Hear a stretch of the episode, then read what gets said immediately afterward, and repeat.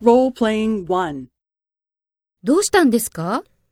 新入社員の高橋さんは、うちが近いのに、遅刻してばかりいるんです。それは困りますね。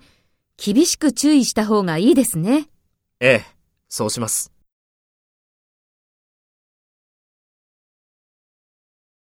First, take role B and talk to A. どうしたんですか？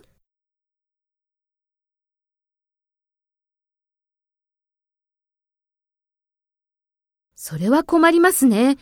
厳しく注意した方がいいですね。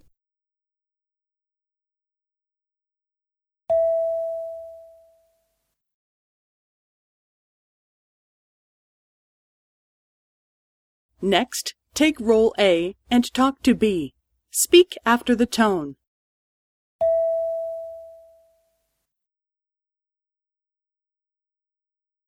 新入社員の高橋さんは、うちが近いのに、遅刻してばかりいるんです。